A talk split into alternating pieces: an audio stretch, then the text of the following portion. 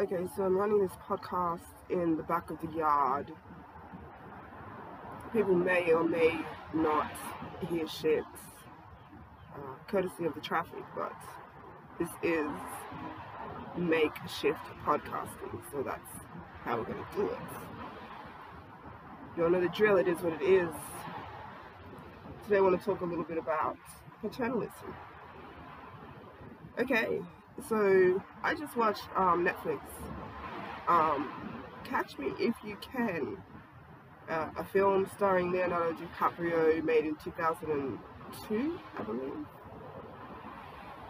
about uh, an American citizen under the age of 18, so still a juvenile, surnamed Abagnale, who ran this mad fucking hustle on the US government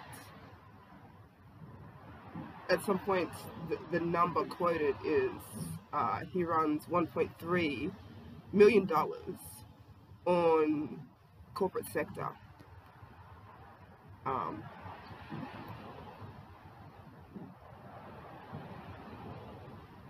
Pan Am, Airlines. Let me recollect, because the first time I saw the movie. It's been out for ages, and I've never really, really watched it.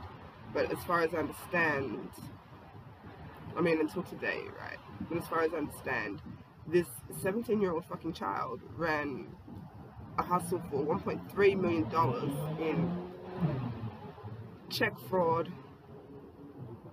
uh, was locked up for a period of time. I think he was arrested in 1974. Was, you know, internationally pursued by the Federal Bureau of Investigation, uh, France, and they were going to go so far as Madrid in Spain, um, and, and domestically pursued all over the, you know, all over the country really. So in 1974, what was the primary focus in the media with respect to who was, you know, if we think about media terminology, um, and we take this idea of having a villain and a, narr- a villain in a narrative and a hero in a narrative. Who was media running quintessentially as uh, enemies of the state? Like while while all this shit was happening with this fucking child,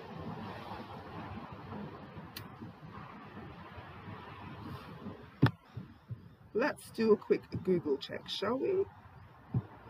Because I have it in my mind who it might be. But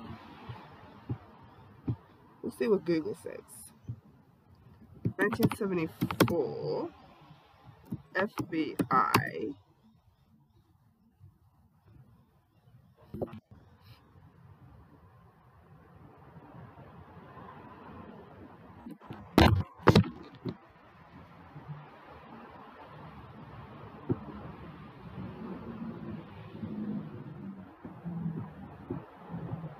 1974.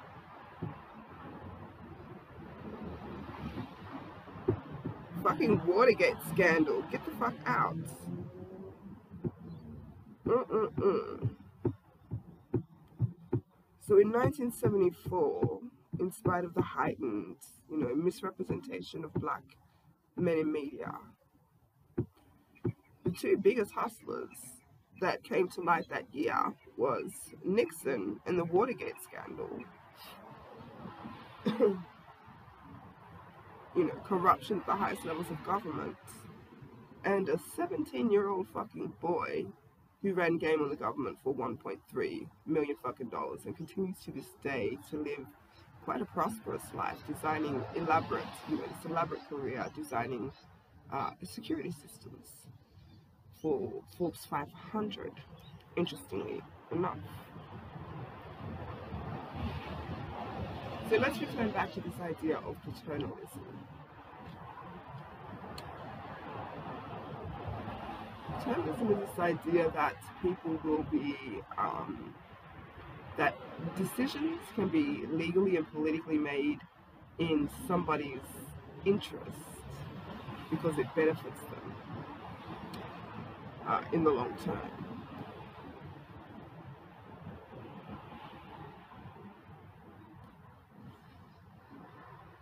It, it decentralizes the person most affected by the decision from the conversation on the basis that they are somehow psychologically, mentally, intellectually inept,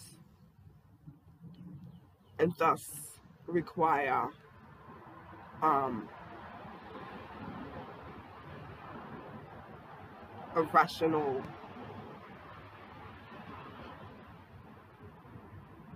intercept, I guess, via the identity most associated or constructed as having, you know, a, a natural predisposition to rational thought.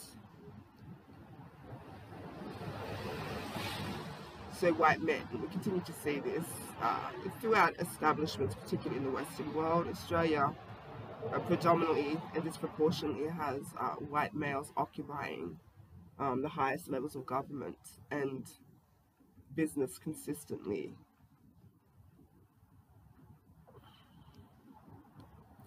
And, you know, a, a, a continued kind of misrepresentation of brown skin, dark skinned, black people in the um, in the public public eye where these ideas are, are open to discussion.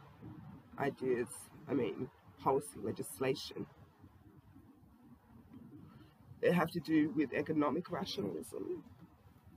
It talks about the distribution of the state to um, identify stakeholders and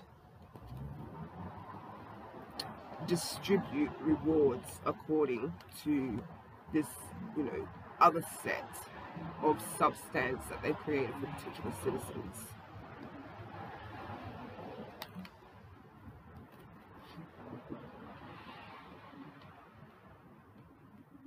So I watched uh, like a short video on YouTube that talked about paternalism